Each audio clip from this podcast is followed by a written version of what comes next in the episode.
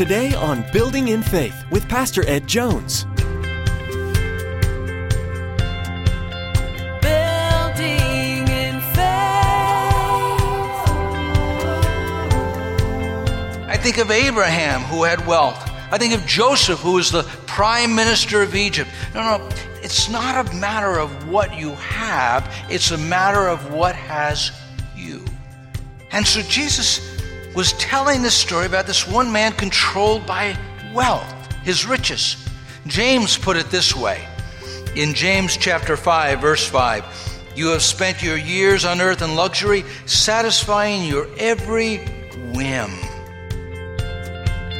Reaching up high with arms open wide, we see. You're changing our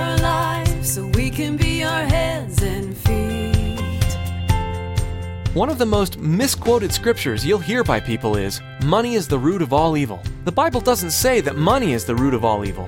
The Bible says that the love of money is the root of all evil.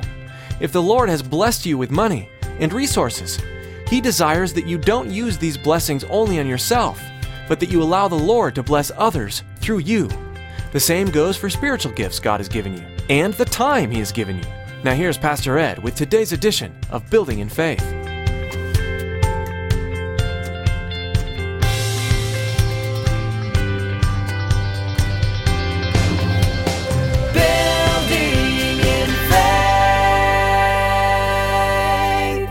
Luke's gospel, we find a parable that is different than most, really, than any other parable.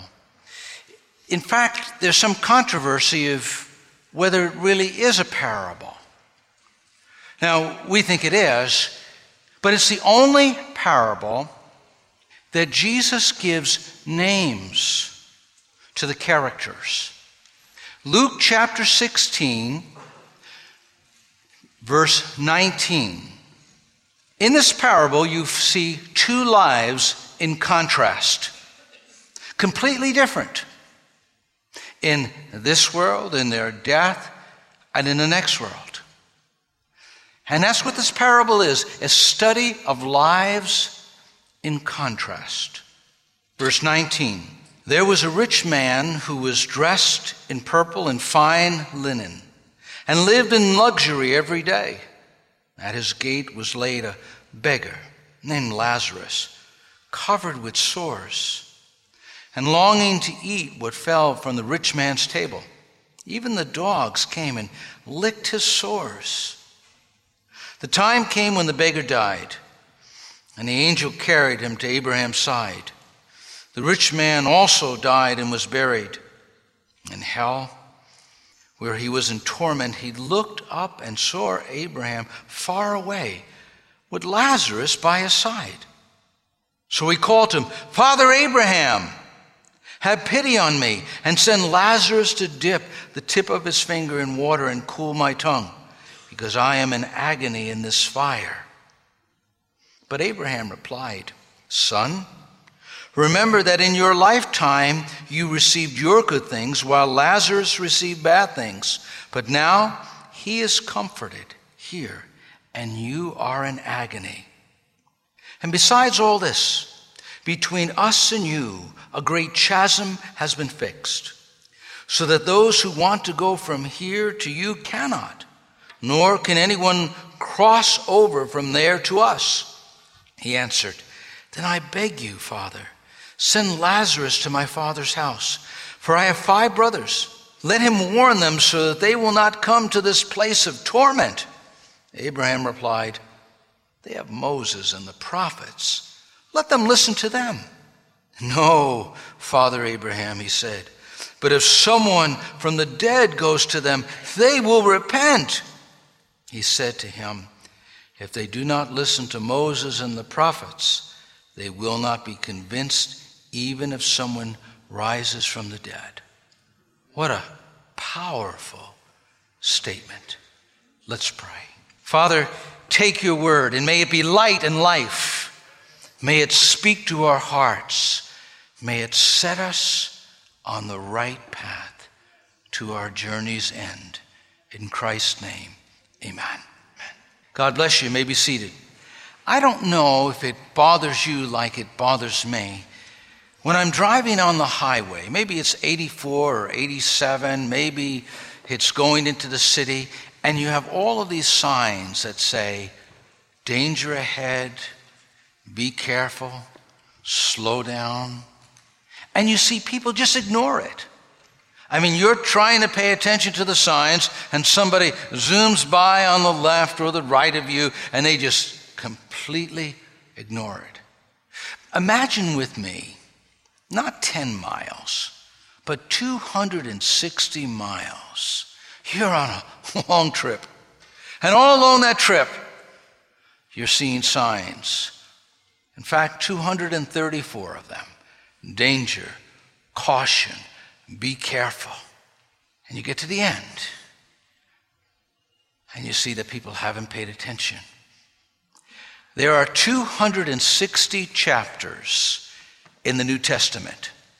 234 times in those chapters, we are warned about a judgment to come, about a future day of God's wrath where He'll judge.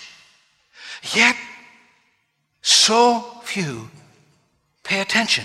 Martin Marty, he studies Christianity. He's uh, at Chicago, in Chicago University, I believe, and he says it seems like hell has disappeared from the church landscape. In New York City, Fifth Avenue Presbyterian Church, they went over the sermons in the pulpit that were preached over five decades, 50 years. Not one sermon on hell. The, one of the editors of Christianity Today, which is one of the most evangelical magazines out there and a great Christian read, the editor looked back over his preaching ministry and he said, for three decades, he had never preached on hell. Billy Graham was asked, if you would do things differently, what would you do? And one of the things that he mentioned was this I would preach more about hell. Jesus talked more about hell than heaven. And he tells us this parable that shows us two lives in contrast, going in completely different directions. I want you to see, first of all, the contrast in their domain, their sphere of influence.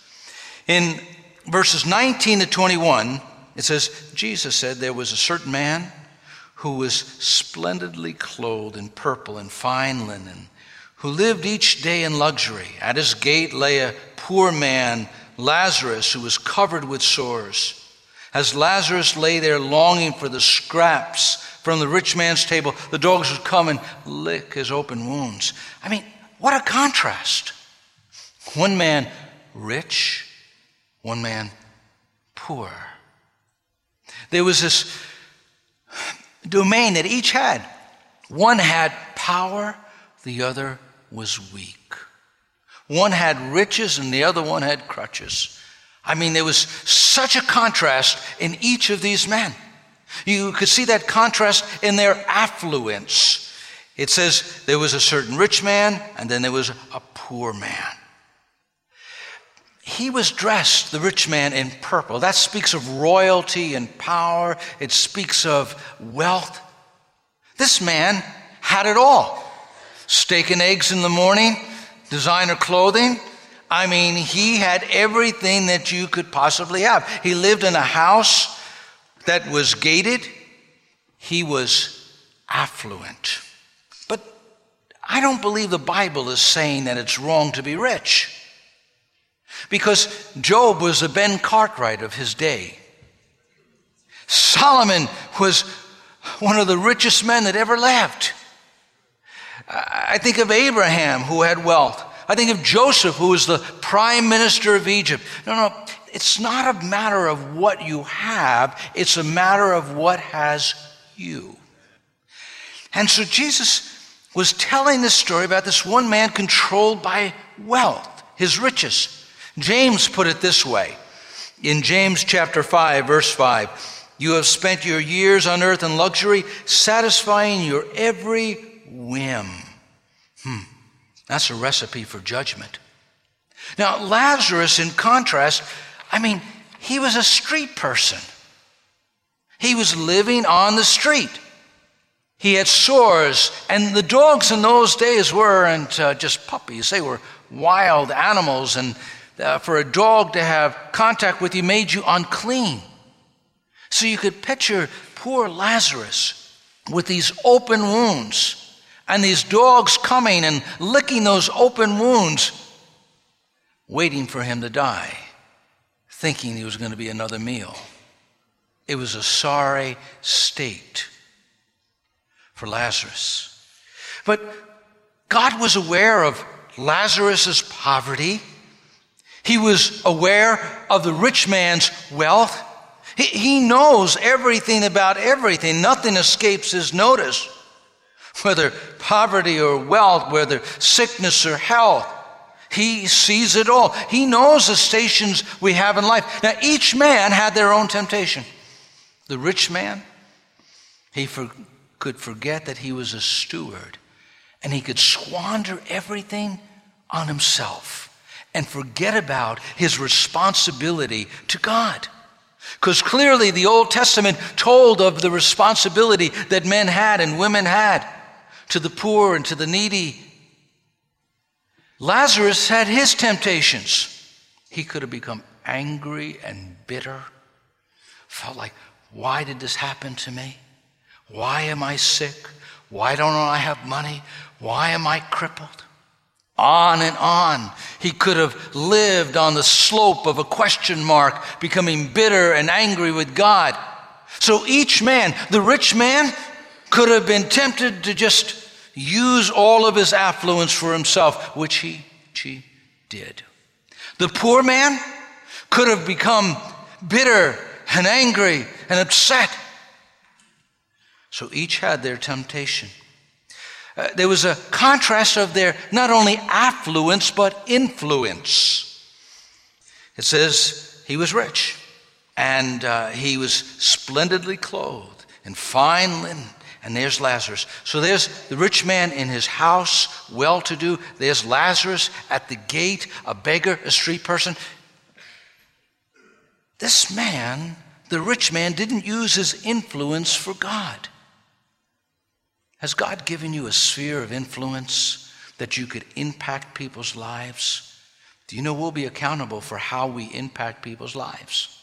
We'll be accountable for how we use the opportunities, the resources that God has given us. Uh, there was Lazarus with very, very little influence. There was a contrast. But they made choices, internal choices. Lazarus chose somehow to turn to God in his pain and suffering. The rich man chose to make a God out of his money. The scripture warns us against that. Now, our lives have incredible consequences in the choices that we make. Our lives are made up of a few years of choices and an eternity of consequences. How we live, what we do, what we don't do, here impacts forever there. Our few moments, our few breaths, our few days here has a lasting impact forever and ever and ever. That's what the Bible teach, teaches. Our lives are made up of few years of choices and an eternity of consequences. There was a contrast not only in his affluence and influence, but in his allegiance. In the text, it says, This is how it will be with anyone who stores up things for himself, but is not rich towards God. And that's in the 12th chapter. And he's talking about a man who built bigger barns for himself, thought about himself. And God said, Your allegiance is in the wrong place. Your heart is in the wrong place. Where your treasure is, your heart follows. That's where your heart will be. If your treasure is bound to this world, your life will be worldly. If it's focused on heaven, your life will be heavenly. When I look at these texts, I, I, think about how often we are tempted to look at those around us who are prosperous and use them as a model. That happened in Psalms 20, 73. A godly man looked at the prosperity and the comparative ease that the ungodly had. And he almost slipped, he almost left, he almost forsake, had forsaken God. But then he realized something, and let me read you the verses. It's in Psalm 73. And one day I went into the, your sanctuary, O God, and I thought about the destiny of the wicked. Truly, you put them on a slippery path. You send them sliding over the cliff of destruction. The choice is yours, the choice is mine. Either we can serve God or we serve something else. Jesus put it this way in Matthew 6 24 No one can serve two masters, for you will hate one and love the other, you will be devoted to one and despise the other. You cannot serve both God and money. It doesn't, doesn't work. And so we've seen this contrast in them of their station in life, their domain. But there's another contrast. There's a contrast in their death. And let's quickly look at that contrast in their death. Finally, the poor man died. What happens to the poor man?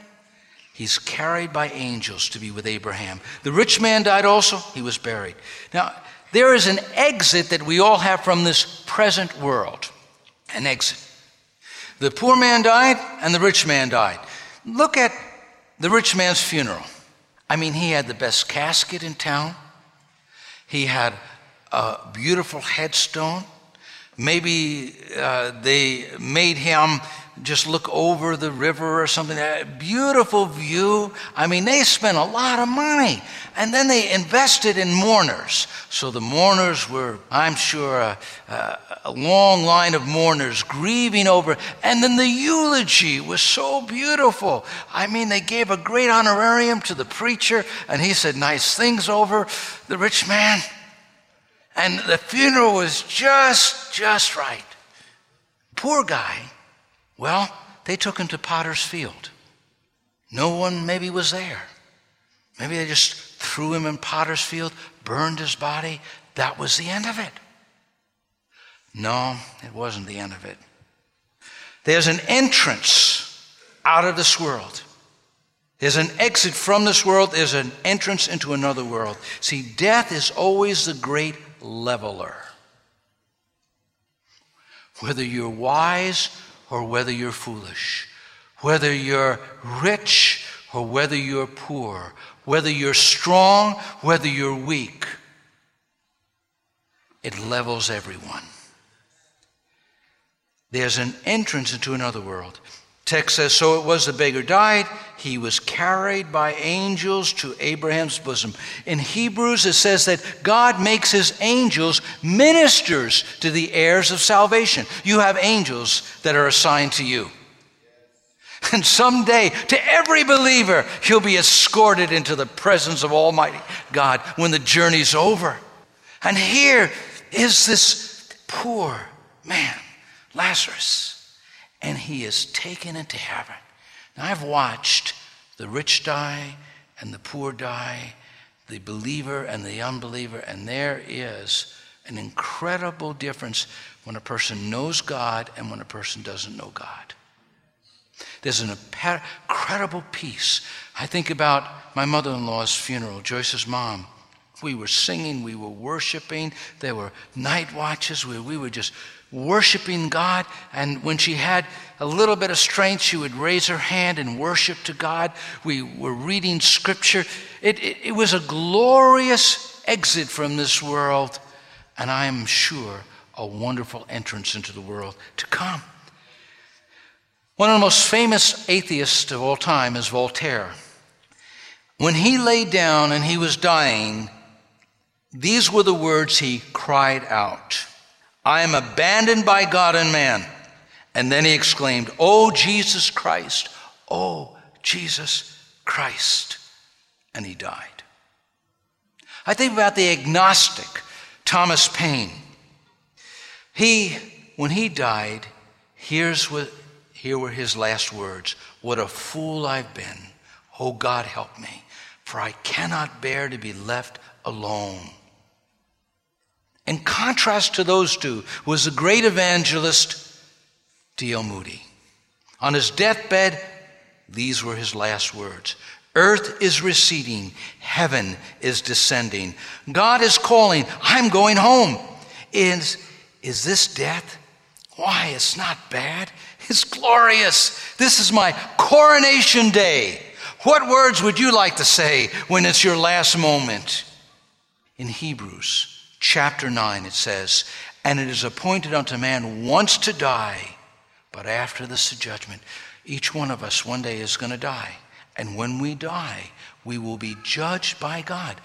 Whether we've accepted Christ or rejected Christ, whether we've repented of our sins and followed Him, or whether we've followed our own willful ways. Hell is a truth seen too late for the vast majority because broad is the way that leads to destruction, and narrow is the way that leads to heaven.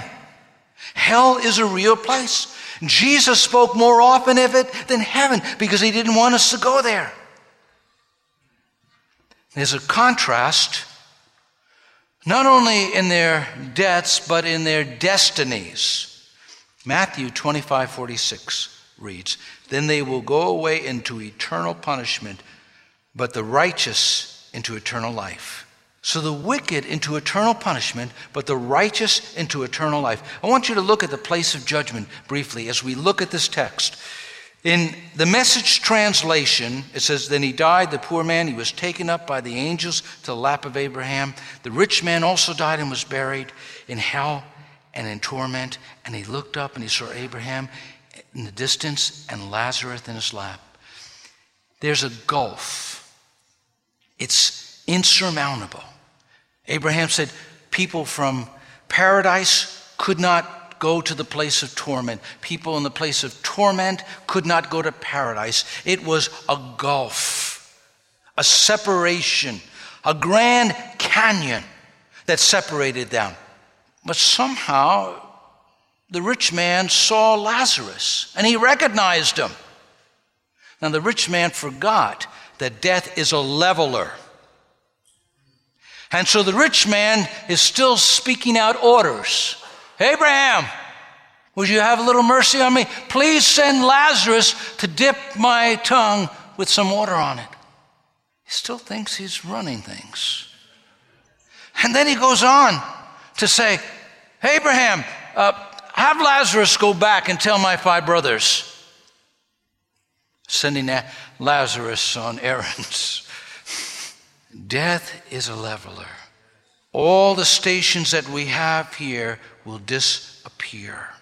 All of us come on one basis alone into heaven. It's the cross of Jesus Christ, it's the blood of the Lamb of God. Something else in this text hell is not temporary, it's not annihilation, it is eternal.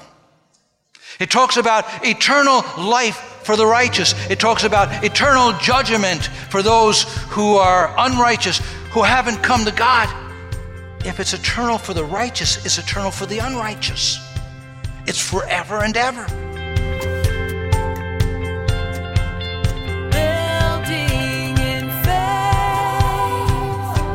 Maybe you're listening today and a friend or even a family member came to mind. It's amazing how God's Word seems to always prompt us to think about that certain person in our life that needs Jesus. You know, this message and many others are available for you to share.